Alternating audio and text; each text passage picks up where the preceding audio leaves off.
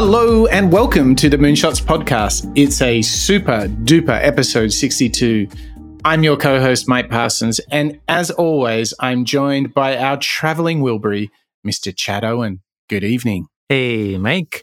Glad to uh, be here and kick off another author series here with you. I know. And we have to tell our listeners that this was a Chad Owen recommendation. This was an author I hadn't known. And I've been delighted to dive into the world of her ideas. And they're pretty challenging, pretty meaty stuff. So I got to say, Chad, you have brought something to the table in a serious way here. Tell us a bit more about this wonderful writer we're going to dig into. I first came across her in a TED talk that she gave, and uh, sort of like how I discovered Simon Sinek as well. A an audience favorite and, and a Mike and Chad favorite. Mm-hmm. The only subject that you and I have gotten to meet in person together. In fact, uh, here in New York City, we that's right. How great was that? To get how together with that? Simon at a at a book signing. Yeah, it was it was really fun. And and you've got the selfie to prove it too.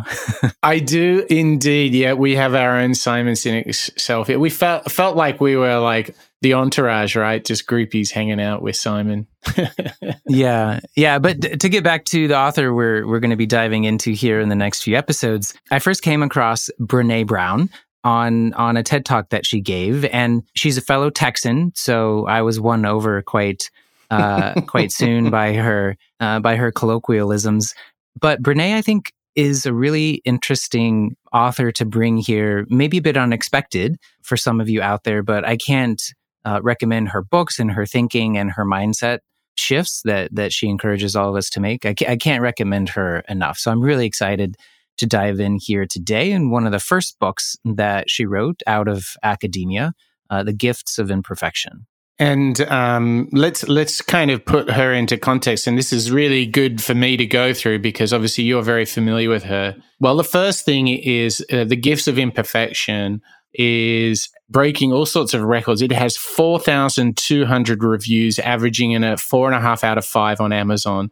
So that's got to be a proxy for something, something good.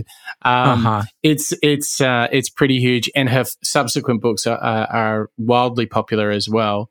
I think Chad, what's interesting for me as as being really new to her work was that I think if I make the case to myself and to the listeners, like, okay, she talks a lot about what we fear, about having courage, about resilience. And she talks a lot of, uh, about these really powerful topics that really get to the sources of our motivations and some of our behaviors. I'm, I'm going to present to you my best attempt at explaining why she matters. And I want you to build on this and tell me if, if I'm, if I'm on track.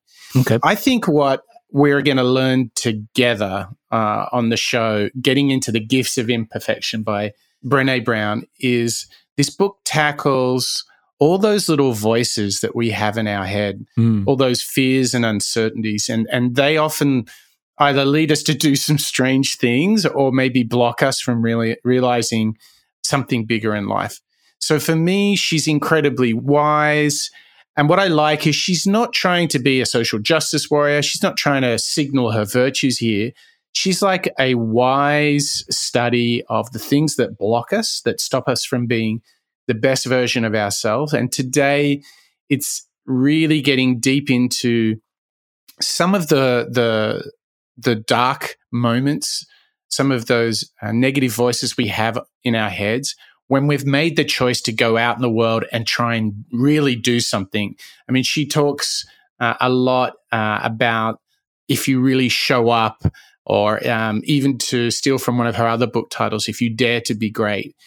And I think that everything she talks about is some of those dark moments that you face when you really try and make the most of life. One of my favorite parts about her is she's she's a an academic. She's a, a doctor. She's got a PhD. Mm.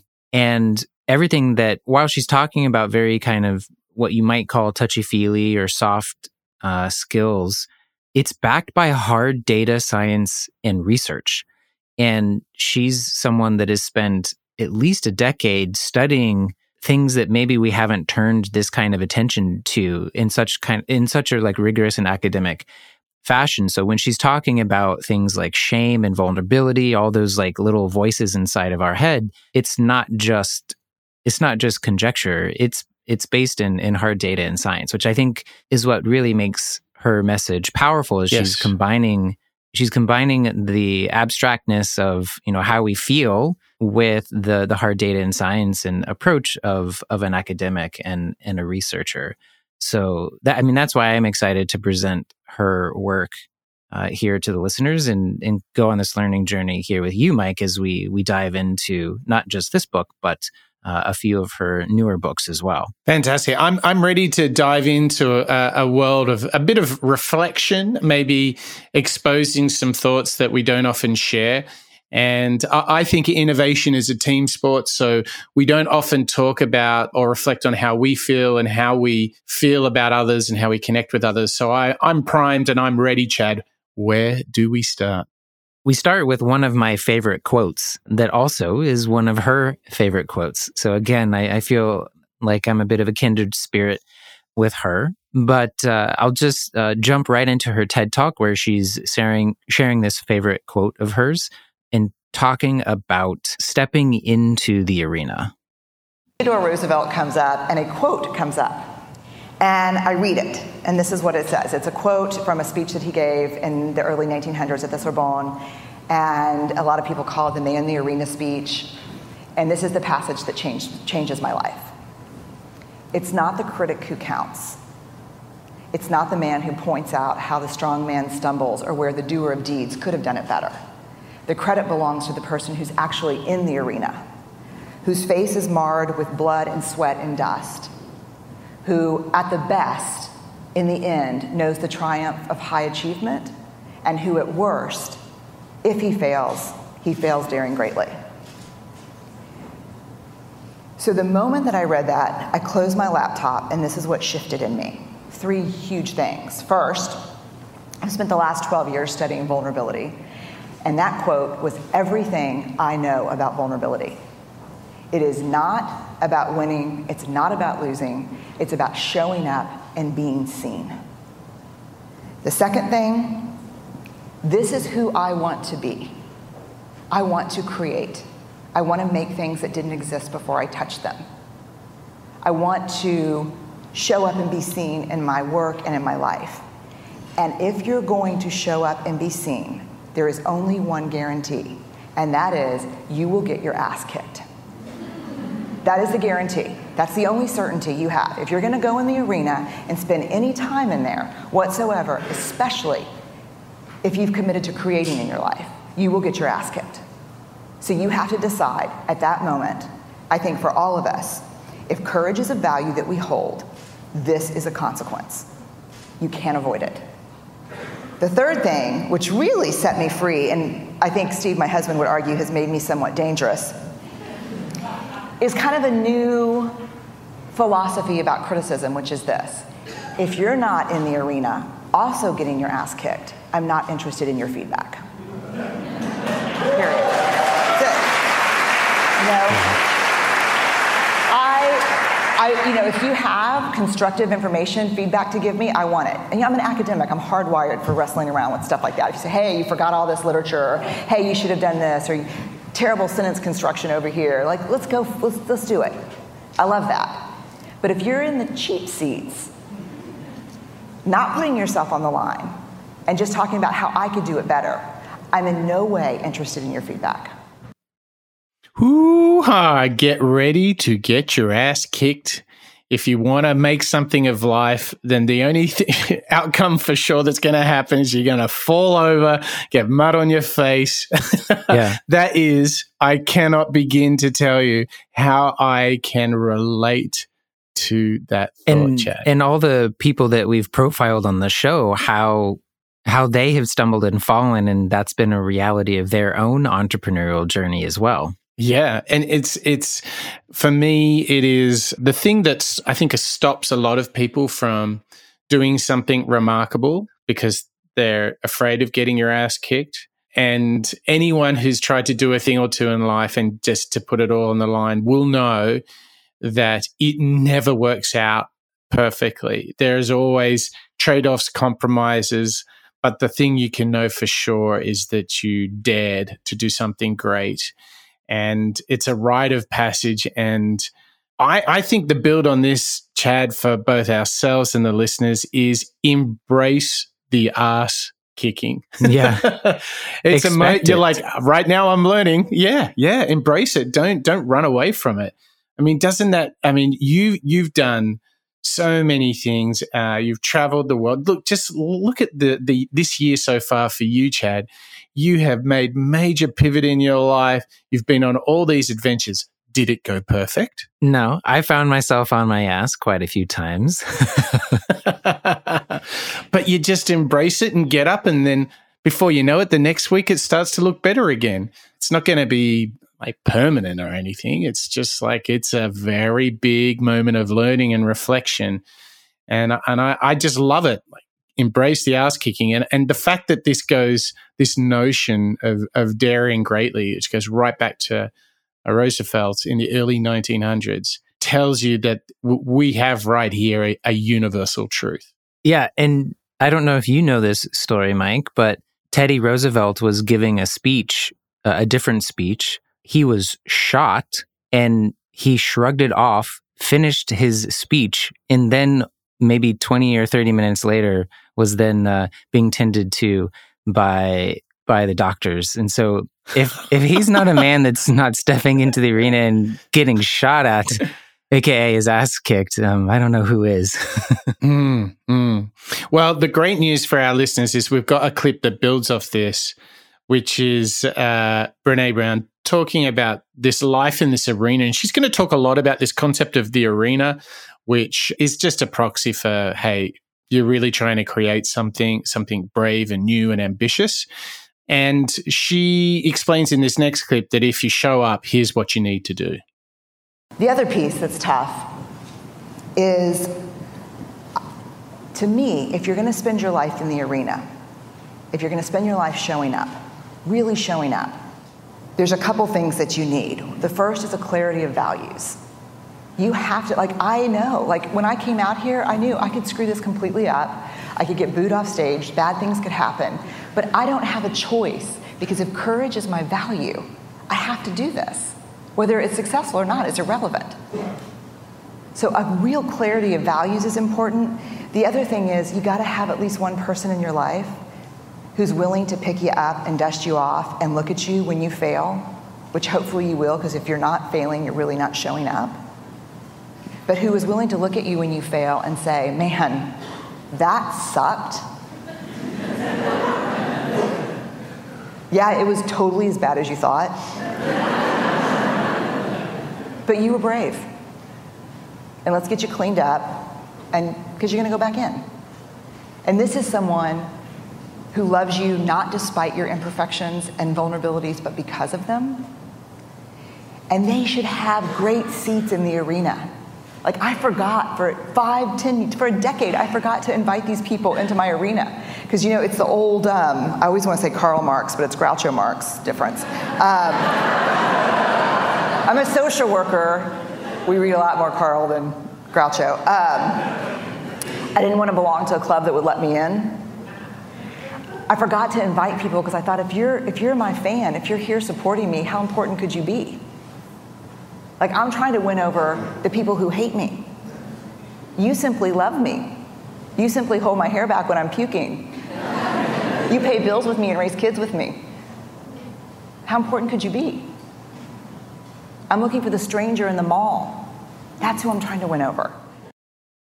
Hmm. Yeah, I love where she starts talking about the clarity of values and to understand why you're doing it in the first place because if we're just going to keep getting knocked down something something deep inside of us has to be motivating motivating us to to do it. It can't just be you know seeking that external validation or success because not every venture is going to be successful. That's right. And and how much chad has this theme of really choosing for a mission or to build a company or a product or a service that you actually care about the outcome and that you really want to see that outcome come to life rather than prioritize the the wealth and the accolades. I mean, many of the the people that we have studied have talked about having this clear purpose and mission because that is the juice. That's also the Teflon uh, that helps you avoid uh, all those sticky moments. I mean, this is a big theme across all 60 plus shows, isn't it? Yeah, two examples that come to mind. I'll do the obvious one first, and then maybe I'll I'll go for the deep cut. um, Jeff Bezos always talks about being customer obsessed. Yeah, everything that they do at Amazon is putting the customer at the center and really over investing in in that customer experience. And we've seen how well that has paid off. So that core value of being customer obsessed, everything for the customer, that singular focus for the entire duration of the companies has paid off. But someone else that has an even longer track record with a slightly different focus is Fred Smith of FedEx. And the number one value that he instilled in the company from day one was being employee focused and meeting the needs of the employees of FedEx first. Right. And then betting that that would have uh, outsized returns in, you know, creating a product and service that people loved because the people that were working on it loved it. And mm. so for me, those are two examples of of values that were set at the very beginning of the ventures that have served them very well and created very lasting and very successful businesses. Mm, mm. I think what we've done in these first two clips is sort of lay this foundation of stepping into the arena, showing up, daring to be great, like all of those concepts. I think everybody is with us now. They know we're talking about swinging for the fences, putting yourself out there to try and do something brave, ambitious, remarkable, something that has some some real impact in the world. And this next body of clips is Brene's thinking around one of the toughest things we're going to face if we're going to go and step into the arena, if we're going to show up. And that is criticism.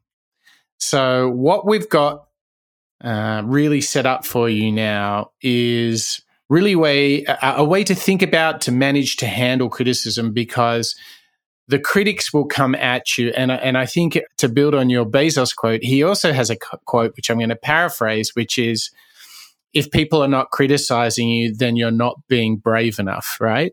He talks about like, look, some people like me, some people hate me, but that's, hey, because I'm trying to do a thing. He's showing mm-hmm. up, he's stepping into the arena. Mm-hmm. Uh, so we got four great clips coming up all around critics and facing criticism, thinking about it, handling it, managing it, and, and how to kind of uh, live side by side with it because it's a natural uh, thing.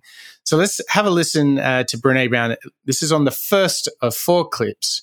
Uh, this first one is really about how we might focus on what we actually control. I used to think the best way to put your work out into the world is to make sure the critics are not in the arena but you have no control over who's in the arena. And the best way I have found is to know that they're there and to know exactly what they're going to say to you, because each of you know. The three seats that will always be taken when you walk into the arena, when you share your work with someone, the three seats that will always be taken are shame, scarcity, and comparison. Shame, completely universal human emotion we all have it. It's that gremlin that whispers, you're not, you're not enough. Or if you're feeling pretty confident, like this was, I went through this like a, when Scott was talking, I went back and forth from like a, like a ping pong table with gremlins, back from, oh my God, I'm not enough, I'm not enough, to, I can do this. I can totally do. Oh, who do you think you are? That's the other gremlin. That's how it works. Like, look at you, big for your britches. Um, I clearly have Texas gremlins. Um, I don't know that everyone says too big for their britches, but that's what my gremlins say. So, shame always has a seat. The other seat that's always taken is scarcity. What am I doing that everyone, uh, what am I doing that's original? Everyone else is doing this. 150 people are doing it who are better trained than, I'm tra- than I am. What am I contributing? Does this really matter? The third seat, always comparison. How many of you ever struggle with comparison? Is a nightmare. Um, you know, I made a pact not to talk to anyone in the green room because what I was afraid that I would end up doing is say, So, what are you talking about? That's interesting because I'm going first. Um, and so, if it sounds super good and I think I suck comparatively, I may say that. And then I'm catching a flight to Dallas. Um, comparison is always there. The fourth seat I left open for you you got to know who's in the fourth seat. Is it a teacher? Is it a parent? Is it a shitty ex coworker? Am I the only one that's ever had one of those? Um, the thing is, I don't care what people think. I don't worry about the critics in the arena. Sends a huge red flag up for me. We're hardwired for connection. When we stop caring what people think, we lose our capacity for connection. When we become defined by what people think, we lose our capacity to be vulnerable. Not caring what people think is its own kind of hustle. Trust me. Wow. The that last point really speaks to me because because she likens it to hustle and I think hustle is something that those of us in entrepreneurial ventures are probably all too familiar with and I think what happens is we do shut ourselves off in the pursuit of that hustle. I'm curious for, for you, Mike, which which of those uh, seats or or different seats do you find when you're putting yourself out there and trying something new and different or bold? Yeah, I, I think um, the default that I have is that I'm always feeling no matter what, that I have underperformed. Mm. Meaning, what characterizes me in terms of the the critics, you know, the shame, the scarcity, the comparison, is I sort of have this wildly ridiculous expectation that everything will be world class, best ever. So I may have done something really good, but actually feel I feel disappointed because I was like, oh, it's probably not the best in the world, or that's a long way from being best in the world. And that's that's what comes up uh, in terms of self criticism. Uh-huh. Uh, I'm all I'm always like, oh, I only did a 48 hour design thinking workshop. We only created 14 validated products. Hmm, I guess that's okay. I guess. I don't know. That, that's definitely where. yeah, it's it's so interesting how our own self critics are often the worst, but the most overlooked on our part. We might be most concerned with the competition or with our clients or stakeholders, but we can ignore we can ignore the ones that are us. Yes. Well, she goes, we've got a clip talking about uh, self criticism in a moment, but what I think is powerful in this is that you have to coexist with criticism and critics, whether it's self criticism or from outside, because we're hardwired to be human, connected social beings. So she's pointing out for us there, look, don't go ignoring it. Don't don't don't say you don't care what anyone thinks because like if you're truly there, then you're disconnected with humanity. Mm-hmm. So it all that kind of drives us to the question, well, how do we start dealing with this? And what's so perfect is this this next clip literally brings us to this point. This is Brene Brown talking about critics and, and, and how to how coexistence looks like, how it feels like with critics and criticism. So I guess the real specific how-tos are this. The world keeps going whether you know it or not. The critics are in the arena whether you identify them and think about the messages that keep us small. They're there whether you do that or not. What I have found in my life and what I've found in my research, which fueled what I did in my life, um, is that the people who have the most courage, who are willing to show up and be the most vulnerable, are the ones who are very clear about who the critics are. The ones who reserve seats for them and say, I hear you, I get it, I know where the messaging's coming from, I'm not, I'm not, in, I'm not buying it anymore. So to get very clear. To get very clear, to know who the critics are. And it's interesting, those who are courageous and vulnerable have almost sort of scoped out where the criticism is is coming from, right? Mm-hmm. That's I, I find that very interesting. Like you've said, I can see it, I know you're there, I know what it's all about, but I can still be vulnerable and or courageous courageous in my endeavors because I've sort of mapped you guys out. That's so hard to do though. like to to make the time and the effort to be mindful and be vulnerable and say, "Hey, maybe I'm not the best in the world." Mm in mm. this moment. Maybe I'm not able to achieve everything that I want to achieve here. This is something that I would love to practice more, but I think um, there's a lot that we can learn here from Brene as as she's giving us this kind of template and tools of how to to deal with the critics. And this idea of reserving a seat, I think, is really fascinating. This this metaphor of mm. the arena and reserving seats, I think, is is really interesting. So here here she is building upon this idea of reserving seats for our critics. What I'm going to invite you to do, this way maybe, is reserve seats for them, which doesn't seem like a good thing to do.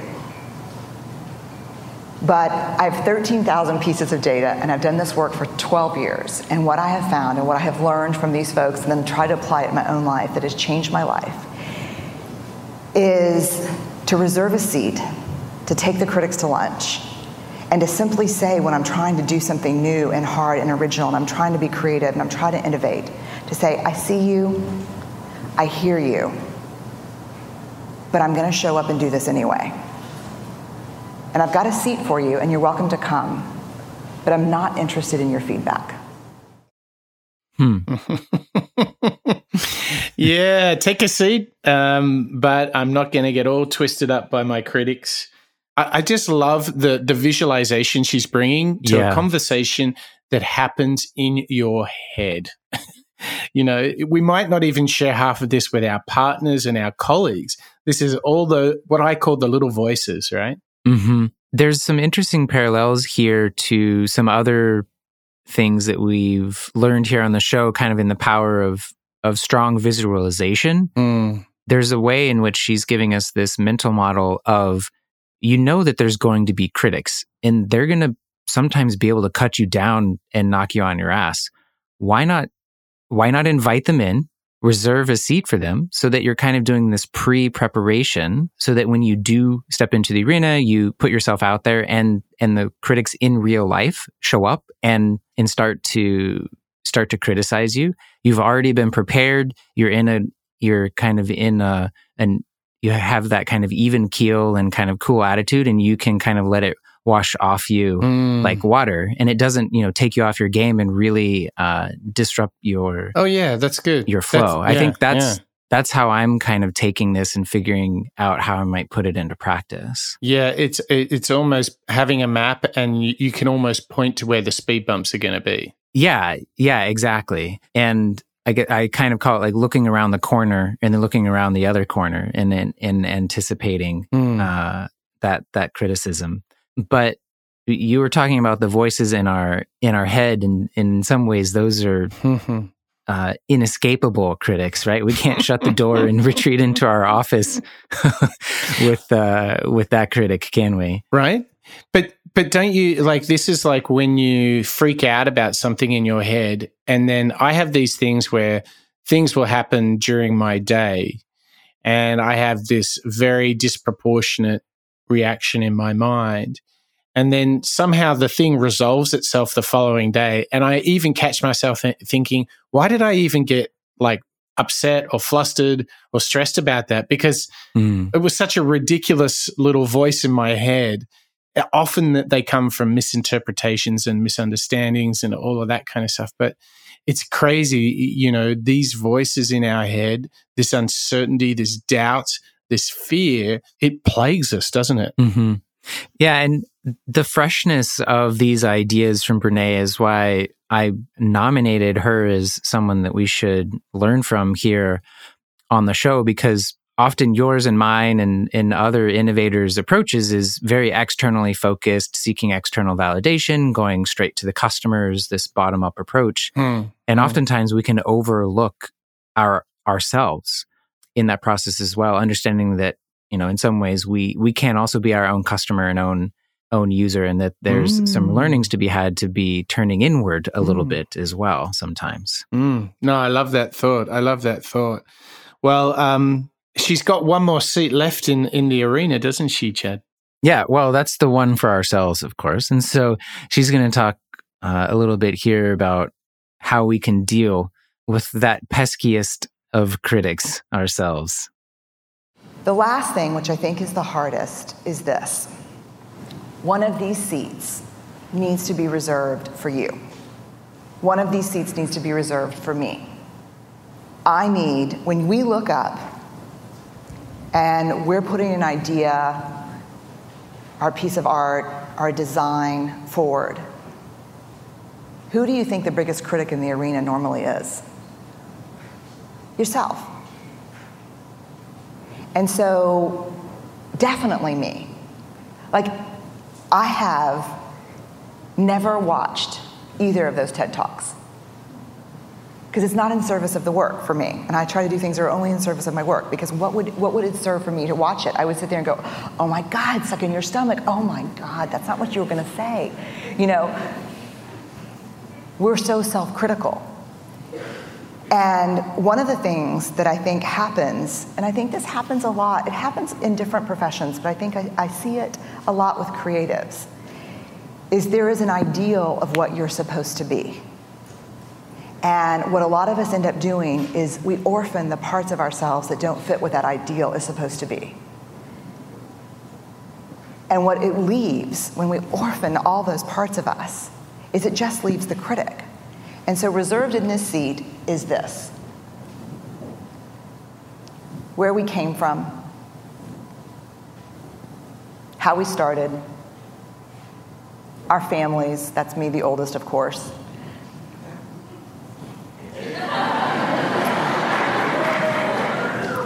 the lost years, the years where I was so lost and confused and hurt and disillusioned that I thought the only path to freedom was a flock of seagulls haircut. Uh,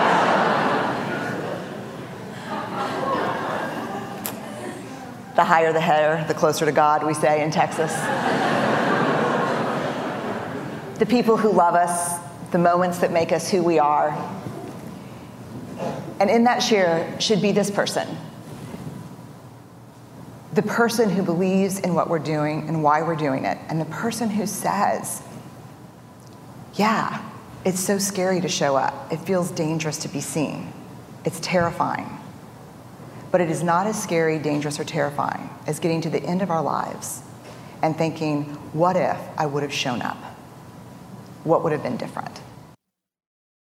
Hoo ha! Does she close that well? Ah, Chad, like if that is ever the real wrapper on listening to those little voices, it's just listen to yourself in the future. You never want to be sitting there on your deathbed saying, I wish I'd shown up.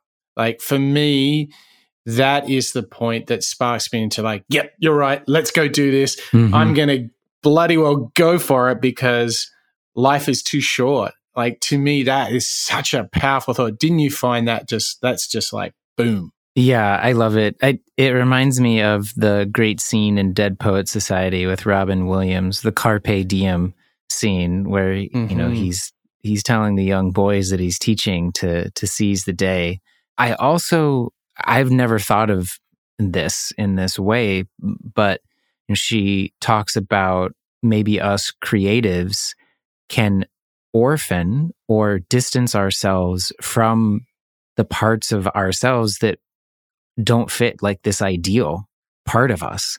And again it's it's something that's often un, unsaid unspoken and not addressed. And yeah i just i just love that she's asking us to inquire within ourselves and really understand that we don't have to do that and that actually we're probably best served if we're inviting that person into and reserving the seat for them in the arena. Mm, powerful stuff because if you look at the context of the first half of the show, we've said, okay, let's show up, let's be resilient, let's go into this arena, let's dare to be great. And and then the first thing you face is the naysayers, whether it's outside or in. And I think this this really frames sort of the hero's journey, whether you're fighting for a cause you believe in, building a company, building a product, you will go on on this this path. And I think she's given us so such invaluable advice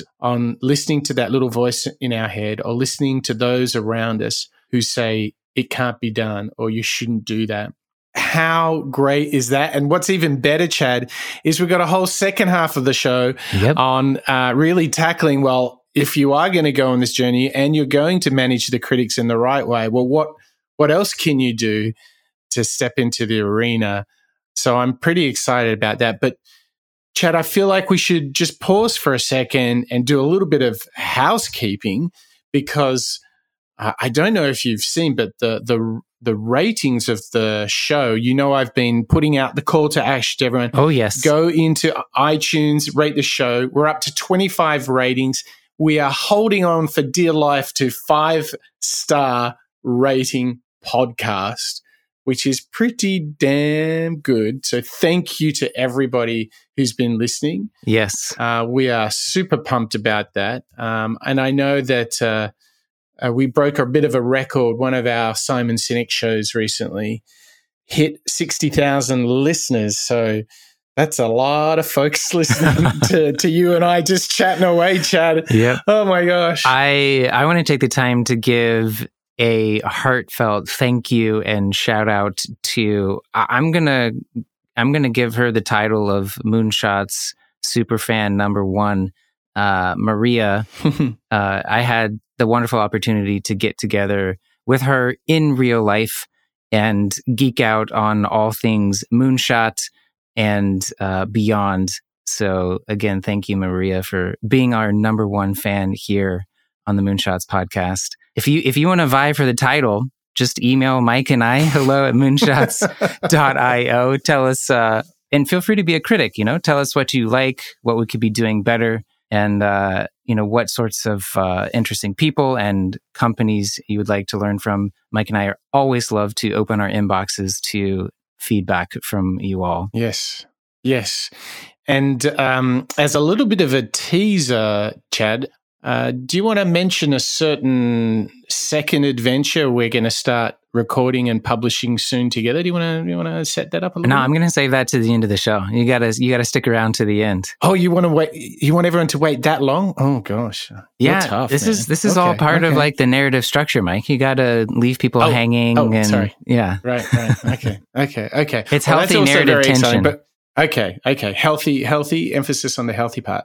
Okay, so there, there you have it. We uh, would love any of your feedback. Jump onto moonshots.io, jump onto any of the Fengle Dangle social media channels. You'll find us there. Uh, lots of you tweeting around, Facebooking us, and all that good stuff. So thank you, thank you, thank you. Right, let's tear into this next bit. So I want you to imagine you, you're stepping into the arena, you're showing up. I think where Renee uh, Brene is really coming from here is you got to be yourself. But what's interesting in life for a lot of us, that's a journey in and of itself, is to find out who you really are. But she's got some great tips for us. And uh, the first one's a little bit sort of maybe, I don't know, the warning signs of when you're not being yourself. Mm. Um, so let's have a listen to Brene Brown talking about pleasing others. So, one of the things that we do in our personal lives is we try to combat not being enough by pleasing and performing and perfecting. We go through our lives trying to be who we think we're supposed to be, doing and saying what we think people want to hear, putting on whatever mask or face we think we need to put on for that moment. And what that leaves us is exhausted. When we're pleasing and perfecting and performing, we end up saying yes a lot when we mean no, right? And we also end up saying no when we mean, oh, heck yes, I want to do that. I, I really want to do that. And you know what? Even though I have a lot of work, I want to do it now. I don't want to do it five pounds from now. I don't want to do it when I'm great. I don't want to do it when I've practiced. I just want to do it now. But we don't have those boundaries when we don't feel like we're worthy and enough. I have this ring. I don't know if you can see it. It's got these little spinners on it, and I bought it for my for my 41st birthday, the one where I aged 21 years in 12 months. Um, and it has spinners. And my whole new thing is when someone asks me to do something now, I spin my ring three times before I answer. And it's my boundary ring. And what I say to myself when I'm spinning it is very simple, and it's choose discomfort over resentment. Brene, can you bring five dozen cookies to school tomorrow? nope.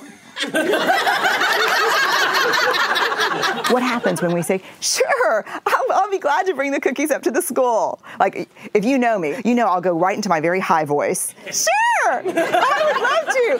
Peanut free, right? Um, and then what happens is you're home in your kitchen, and your kids want you to be kind and gentle with them, but you're like this. I hate these people. I hate these kids. I hope they choke on my cookie. You know? So, how do we do things without resentment? You know, and it takes boundaries. So, in the end, I think if we take away anything from the authenticity piece, it is about the courage to be imperfect, to be vulnerable, and to set boundaries. Oh, this this hmm. clip is so great. There's so many amazing lessons from here, Mike. I think this, yeah, this is in contention for for my favorite yeah, clip of the show.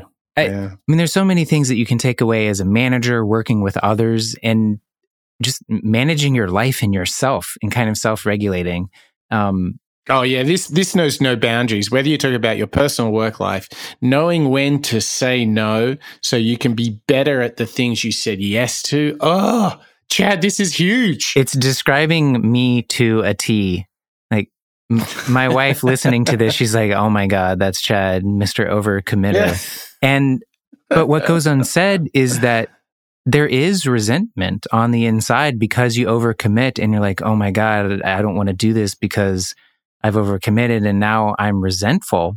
When mm-hmm. you should be mm-hmm. yeah, in an ideal world, of, yes, like you should be wholehearted and invested uh, in everything that you're doing. But if you say yes to everything, it's going to backfire. And so her framing of we often, so what, how'd she begin? She said, we often say yes when we mean no. And we often say no when we mean hell yes. So her little mm. trick to mm. just pause and spin that ring of hers, I think is a genius one, making it kind of a physical manifestation or habit um, that forces her to be more mindful when she's agreeing to or disagreeing to do something. Yeah. I think it's I think it's a, I love it. fantastic. I love uh, it. And and and I suffer the overcommitting uh, thing as well, Chad. And the, the protective uh, habits that I've that I try to build is like I'd love to, but I can't do it this time. Maybe next, hmm. and r- just reframing. Oh, I can't do it, but you know what? So and so might be able to do that. Um, and I think if you just genuinely just try and help them get the job done that this person asking would like, I think that's the way to digest it. Um, I certainly feel this is particularly when people want you have an ask of you, which you know you either have very little time or capacity to deliver. Um, and my other thing is like if I tried to do it for you today or tomorrow, I wouldn't do a good job and I don't want to let you down. Mm-hmm. Um, and they're, they're just little things I work on trying to do so that I'm not always trying to please, you know? Yeah. I'm taking this away like tonight is choose discomfort over resentment. Mm. So that social pressure to be a pleaser right is so great. But why yeah, we should be choosing that temporary discomfort for that long-term happiness yes. and yeah. sure. But but but flip this over into a work situation. The worst thing you can do is when requests come your way is always saying yes because you want to like do a good job and please everyone. You know, sometimes it's um, you know, I've I've had situations where it's been quite tricky when you have to say no to a client because the constraints by which they're bringing something to you it's just like it's just simply not enough time and you you can see in their eyes they're like oh, well, if you don't do it, who's going to do it? And, you know, you can see it spinning out, but it's just like, mm. I'm not going to do a good job. I just can't. And uh, I don't want to let you down. Anyway, so I think whether, whether it's me negotiating with my son or my biggest client, it's all the same thing. Yeah. I, yeah, I want both and, of them to be happy, you know? Uh huh. And even, you know, with work colleagues, it, it compounds. So if you're saying yes and agreeing to something when you know that you can't do it, then everyone else is saying yes to things that they know that they can't do. And then before you know it, everyone is overworked, overextended, and you have this dysfunctional culture yeah. where everyone's overcommitted, mm. everyone's resenting everyone else because they've they've agreed to mm. to do all of these things. And I think if many of us take a moment to actually think about it, what we should be committing to and and focusing our time on, and what we should maybe defer or uh, or delegate, uh, I think it could create much healthier workplaces, much healthier uh, families and relationships. So I, mm. again, I think I think there's so much that we can learn from this clip, but we're not done yet. We have uh, we have some excellent follow-on clips oh, here, yeah. and those of you may sort of hear some parallels or have seen Brene uh, with Oprah, someone else that we've uh, profiled here on the show. And mm-hmm. talk about kindred spirits. Oh my gosh. Yeah. Oprah and Brene, like, could you imagine those two? I'm sure they're besties. I am sure they're besties. Yeah. Yeah. But here's, here's uh, Brene talking with her more, uh, giving us more advice on how to get practical and be our more authentic selves. Cultivating authenticity, letting go of what people think. That's the first one. Let's talk about that. It's so hard. I thought doing this research, I thought going into it, there were authentic people and inauthentic people. Mm-hmm. I had I did not find any evidence of that at all. What I found is authenticity is a practice, and you choose it every day, sometimes every hour of every day. And it's a practice. It's not, I just wake up and, hey, I'm authentic. It's that when you walk into a meeting, you have to make the choice. Am I going to show up and let myself be seen? Am I going to, am I going to raise my hand and say, wow, y'all look super excited. I don't know what in the hell you're talking about. I'm so lost. You know, that's a choice. Yes. Uh huh. Right. Mm-hmm. And what to, and to be make that authentic choice, you got to let go of. Of, of, of, of the faker, fakeroo, I say. Yeah. I call it the fakeroo. But you know what? I have found, I mean, I, I consider myself to be an authentic person, but when I am inauthentic is when I've allowed myself to be around people who were not, and then I have to fake it to be with them. Oh, for sure. It's contagious. Yes. So they're faking it. Yeah. And then, and you know you're in that situation when you do that, haha, that kind of, haha, you're laughing at jokes that aren't funny, you're pretending to be comfortable when you're not, and lose your own authenticity. Yeah, and I do it. Mm, the fakeroo. Like for me, I think the big gift in this that Brene is bringing to us is learning just to be yourself is not something you just flick a switch and do. It's mm. it's an active pursuit. And I must say that one of the biggest things I've had professionally throughout my career is to to try and work out really who I want to be and how I want to work, how the people I want to surround myself with. And that's why seven or eight years ago, I made that massive pivot out of Madison Avenue and said, no, I want to do something else. I'm not really, this doesn't seem like the place that is a good fit for me. And I want to be, be in a practice that fits me better so I can just be myself mm-hmm. amongst the right people. And I love this idea that it's something you got to work on. And I, f- I find myself working on just working with the right people, being the person, having the habits and the rituals that I think are the right way to do things. Yeah. Yeah. I'm tying this all the way back to the beginning, one of the beginning clips where she talks about getting very clear about your values. For me, how the the practice of being authentic looks and feels, it's it's being sure that you're embodying and demonstrating those values that that you've decided are very important for you. And I mean, I, I also just really identify with those social situations that Oprah talks about and and the haha because mm-hmm. yeah you may have no interest at all in what this person is doing or saying or just be simply confused and not have the context but yeah that uh, that vicious circle of the fakeroo uh, that's a real thing oh the fakeroo exists. And you know, the funny thing is, if you invert it and say, rather than just avoiding the fakeroo situation, let's find good people, real people, authentic people that I just feel at home and comfortable with. What's really interesting is I'm very conscious of working with colleagues like yourself, clients like the ones that we have, with partners and experts all around the world that universally I just like being with. Mm-hmm. Like it's not particularly complex. So the biggest client in the world could come and say, Mike, build me a dozen brand new products. And if I felt that they were going to be nasty, judgmental, uh, and really hard to work with, maybe I'm just getting old, Chad, but I just can't be bothered because I think when you have these wonderful clients that want to partner and challenge you, when you have colleagues that want to learn and partner and challenge, it all comes together in this huge wave of momentum because everywhere you look, you're surrounded by good people and this sort of kinetic energy because in the end we're all social beings so mm-hmm. if all the dimensions and the constituents and the stakeholders around us are nice, talented people who we can just be ourselves mm-hmm. around, mm-hmm. Then it's just one big virtuous circle of velocity and momentum. It's a flywheel effect, isn't it? Yeah, and we don't have to work so hard at being authentic because we're surrounding ourselves with those individuals and people and organizations that share those common values with yeah. us. Yeah. Yeah. Now, we've focused a lot of this reflection on the workplace. But this last uh, idea in terms of authenticity from Brene Brown, she's actually going to flip it into her personal life. And she reflects on, you know, all the dreams and hopes and aspirations that we typically have, nice house and all that sort of stuff.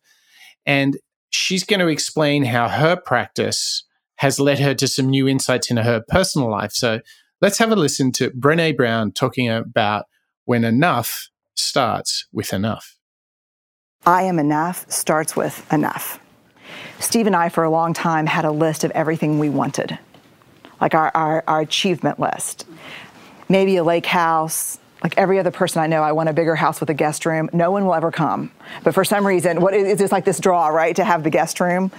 Well, when the wholehearted research came out, it fundamentally shifted the way we live, the way we parent, everything. And so we decided to make a list of everything that was happening in our lives when we felt really joyful. Like what what's happening, not a want list, but like actually based on evidence. Like we're the happiest when what's happening. And we looked at this list, and the list was the opposite of the want list. The want list dictated to us that we needed to work more and make more money. And the joy list meant less work and more time. Here's the part where we all struggle worthiness does not have prerequisites. We need to find a way to engage with the world from a place of worthiness. We need to find a way to say, I'm enough. This is who I am. Because I literally believe that our lives depend on it. Hmm. It's it's so opposed to everything that we hear in the startup world and entrepreneurship and innovation, isn't it, Mike? Sure. You could even go as far as saying most Western first world modern uh, social environments are drawn by an economic construct of what you own, what are the symbols of success, consumption. So we all dream for big houses, fast cars, lots. You know, the, what did she call it? Not the, not the. Uh, uh, the lake house. Everyone's got the second home, all this sort of stuff, yep. and it can be so disconnected with what makes you happy. And and I, I, I firsthand I have seen people consumed with these things who are far from the happiest people I know. Yeah, and this idea that e- enough starts with enough. This vow and and you are okay with who you are today. That there's not some like unrealized self or potential that you have to work and strive towards to be because you know we all kind of know that hamster wheel that that puts us on. Mm. um, so I, I just love this reminder from her. I think it's you know it's landing with me at a time where i think it's a really important message. As so much has changed for me this year i think it's important to understand that i don't have to necessarily strive for more in order to uh, to to be worthy. Uh, yeah, yeah, and and and you know, I, I feel like I made my own step in this when we got our new house. We deliberately went for something kind of on the small side, um, certainly below average for the Australian house, and we chose a a more humbler path. And um, when you just focus on the things that are going to make you happy, I, I think life just becomes not only simpler, but I think we waste so much energy uh, aspiring to compete. What's the American saying? Competing with the Joneses, you know, don't they? Keeping up with the, the Joneses. Keeping up with the Joneses. Yeah, forget that stuff. Just be yourself. Focus on those moments that she said. You know, your happiest when. What are the simple delights that truly speak to you, your partner, your family? Things are bound to work out. Yeah, I'm. I'm going to challenge you, Mike. I'm going to do this with with my my partner as well. Like let let's make that list, right? So so you make the list of it. We'll we'll take you and I as an example in the workplace. Hmm. I'd be curious to know what your top three or five. You know, I'm happiest at work when dot dot dot. Yep, yeah. To see what you, your answers yeah, are. Yeah, yeah. And then and you mine. want me to tell you now? Yeah, and we. Could, oh, sure. Yeah. Okay. So I'm definitely happiest in the office when I'm having fun while working on something big with my colleagues. I am the happiest at work and in the office when I'm working with a client who really wants to partner with me. And I'm happiest in the office when something that I have built can come into the world and bring delight, satisfaction, a smile to the mm. to the user's face. Mm. That's great. I'm sure you could list off uh, many more. Yeah, but I think at the top simple. Of, it's pretty simple, isn't it? Yeah, but think of how much of work is not that. Yeah. or, or, how our decisions lead us on a path that is not that. Right. When we're saying yes, when we should be saying no. Ooh ha! Top of the class. Come uh, on, do your list, Chad. Let's go. Uh, for me, I don't think this will be a surprise to anyone. I'm I'm happiest at work when I'm both learning and sharing my learning with others. Ooh. Um, Geez, you're in the right job then. Uh huh. Mm-hmm. I'm also happiest when I am able to lead from behind instead of rallying the troops uh, from the from the front. Uh, I think I think that's that's my style, and I, I really enjoy that. Mm-hmm. I'm also happiest when I have the uh, what does Cal call it? The monk time. I'm happiest oh. when I oh. have the monk time yeah. to do those two or three hours of deep work uh, every day. Mm. So yeah, N- now we've we've we've uh, we've committed to one another to help and enable yeah. that for for one another. Yeah, yeah, yeah. Fantastic, fantastic. Well, I'd encourage our listeners to reach out to us and and share amongst themselves or even share with us the answers to those questions, I'd be fascinated to know what are the moments that people say at work when they're the happiest, you know? Um, and how different they are from maybe their wants or or yeah, goals yeah. And, and, and understand maybe we would be a little happier if we better aligned our goals and our wants with what makes us happiest. True, true. That, that seems like a pretty good uh, life uh, recipe or prescription. That's wonderful. Well, thank you for for getting us through that little exercise, Chad. That's awesome. But we've just got one or two more clips, and I can promise you uh, that we have um, the little announcement that we'll do at the end of the show, just to remind you of Chad's little teasing deferral of announcements. bad, bad, bad, bad. But we also have two clips, one of which is really strong. If you're not sitting down, you might want to because this these these coming two clips are great. And um, they focus more on orientating ourselves more into a team, family situation, or if we think about work, mm-hmm. uh, perhaps um, beyond work, it's the sort of the community or, or, or what Brene calls the tribe. Um, these are two clips that really matter when you think about um, how we want to interact with others and how we want to do our best work. But let's first start with how we want to interact with others, and particularly with those that we're close to. You know, Brene has this great thought that there really is an enormous difference between empathy and sympathy. So let's have a listen to what she has to say. Is Brene Brown. So, what is empathy and why is it very different than sympathy? Empathy fuels connection, sympathy drives disconnection. Empathy, it's very interesting. Theresa Wiseman is a nursing scholar who studied professions, very diverse professions where empathy is relevant, and came up with four qualities of empathy perspective taking, the ability to take the perspective of another person or, or, recognize their perspective as their truth, staying out of judgment, not easy when you enjoy it as much as most of us do, recognizing emotion in other people, and then communicating that. Empathy is feeling with people.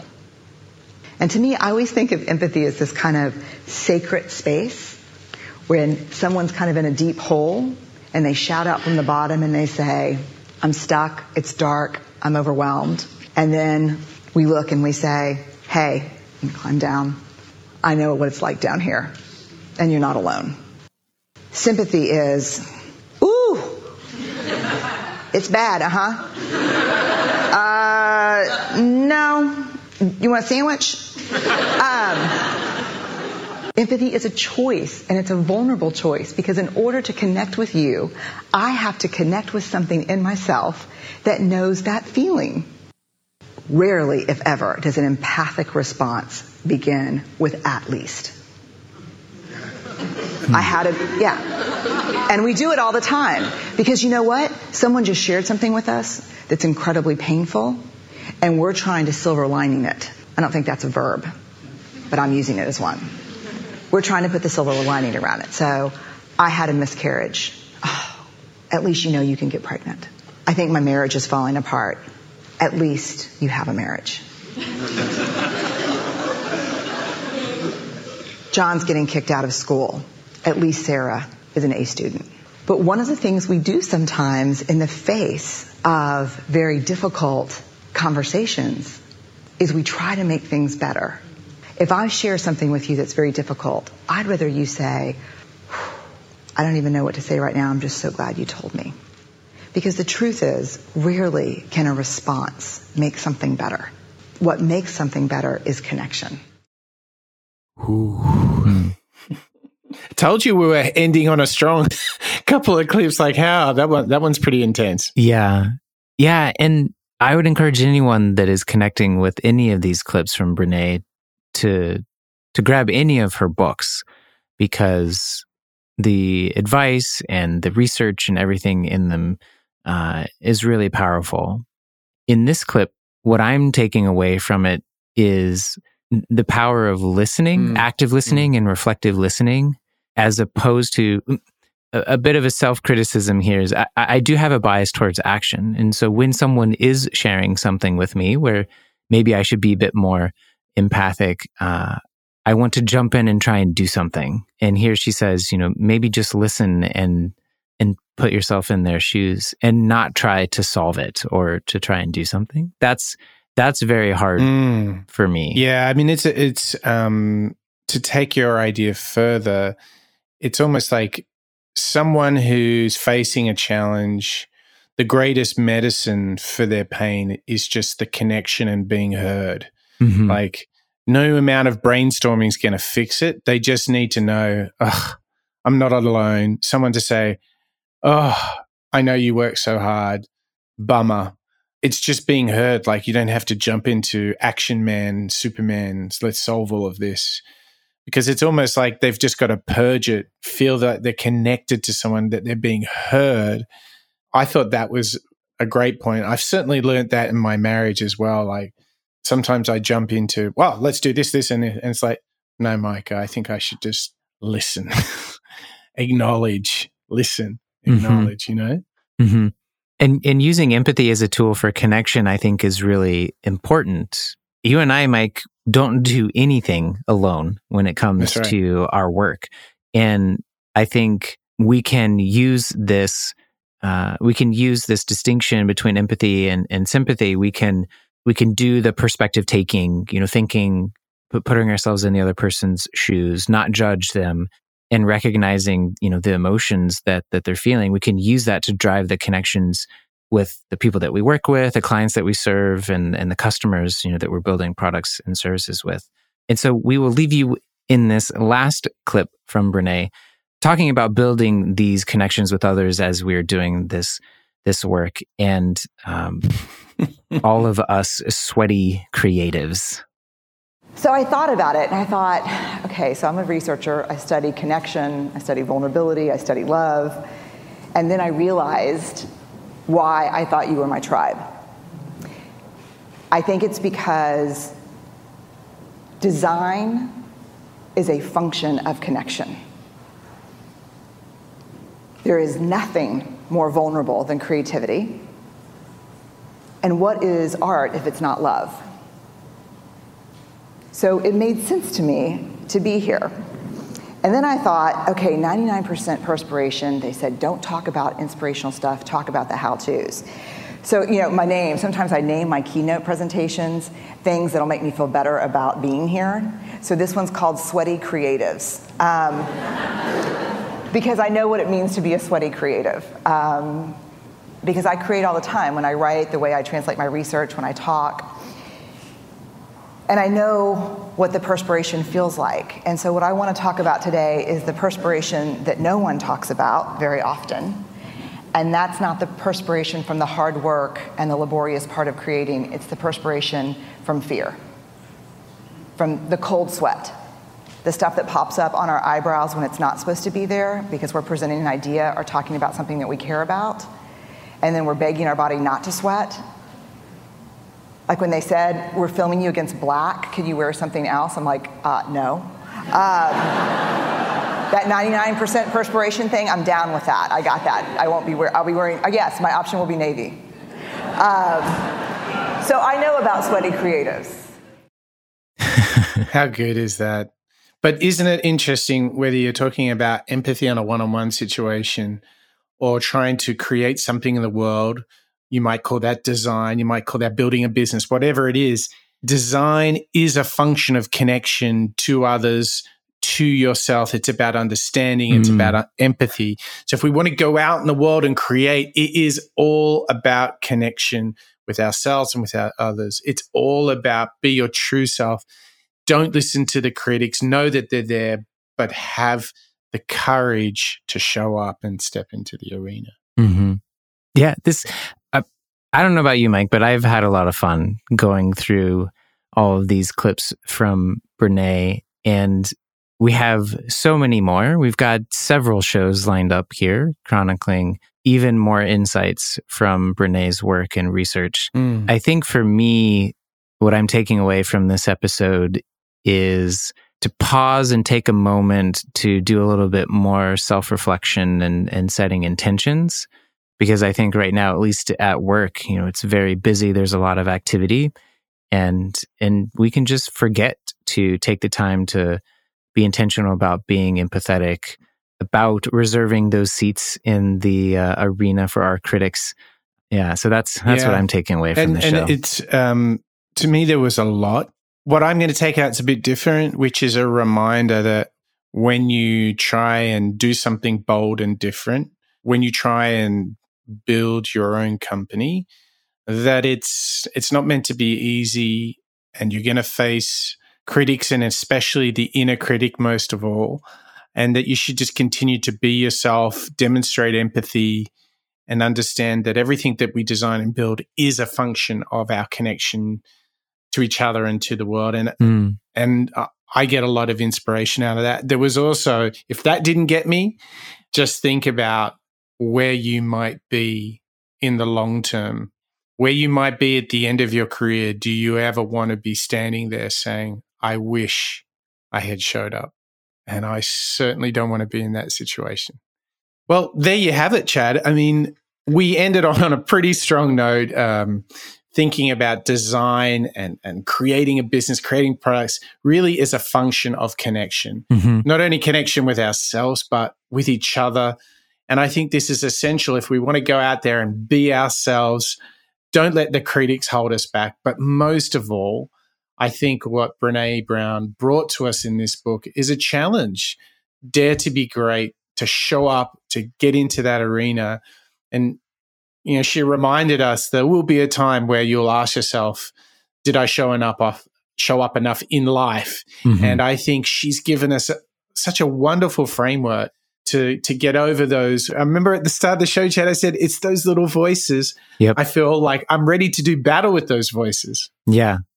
Yeah. And we've and we've got many more shows to come diving into some of Brene's uh, newer books, Daring Greatly, Rising Strong. And we're gonna we're gonna continue this author's kick. We've got another big one out there on the horizon after Brene mm. diving into the works of Jim Collins, another very well researched uh, and uh, insightful author in in the world of business with books like Built to Last and Good to Great. So yeah, I'm I'm I'm really excited with our plans for the future of the Moonshots podcast. But as you had mentioned, mm-hmm. we have another project cooking.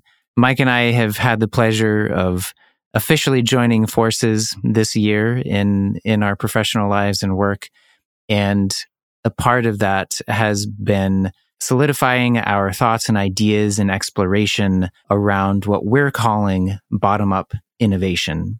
So I'm really excited to announce a new podcast project called the Bottom Up Podcast, where Mike and I will give you bite sized uh, episodes sharing everything that you need to know to take a new approach to innovation, some skills, methodologies, frameworks, practices, case studies, and, and so much more. Mike, what uh, what sorts of things can people expect in our new show?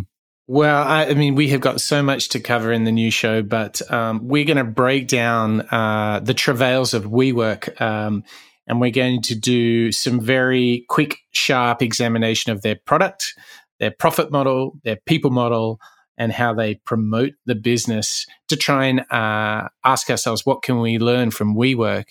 So we're going to use a lot of techniques from lean and agile design thinking and all that good stuff. And then we're going to swing for the fences. We're going to break down uh, the masterclass uh, that we have built, which you can take as a course on bottomup.io. And we're going to take one template, one tool from each of the chapters, and we're going to discuss it in less than 10 minutes. And each and every one of these tools could be incredibly valuable for you if you're a designer, a creator, a maker, a builder, entrepreneur, innovator. These are the modern tools of innovators, and we're going to break them down. And at the end of every show, you'll be actually uh, able to get a template of the tool that we just discussed. So you can literally listen to us and then take a shot at doing your own one. And I think uh, after years and years of doing this, like they're like you can just go through and shortcut all of the pain and suffering of Chad and I mm-hmm. learning, figuring out what tools to use for what sort of problems, and you can just like shortcut the process and get it uh, from the source. So really excited. You can go to bottomup.io to see our courses. But more importantly, probably around the time that you're starting to listen to this show, you will find uh, that you can go to bottomup.io and find our new podcast called Bottom Up Podcast. So we are super, super excited to share that with you. But do not worry, Moonshots is not going anywhere. Uh, Mike and I have no intention of stopping this learning journey alongside all of you. So, uh, as I mentioned, we've got several more books with Brene Brown, turning our attention to Jim Collins, uh, and so much more. True, true.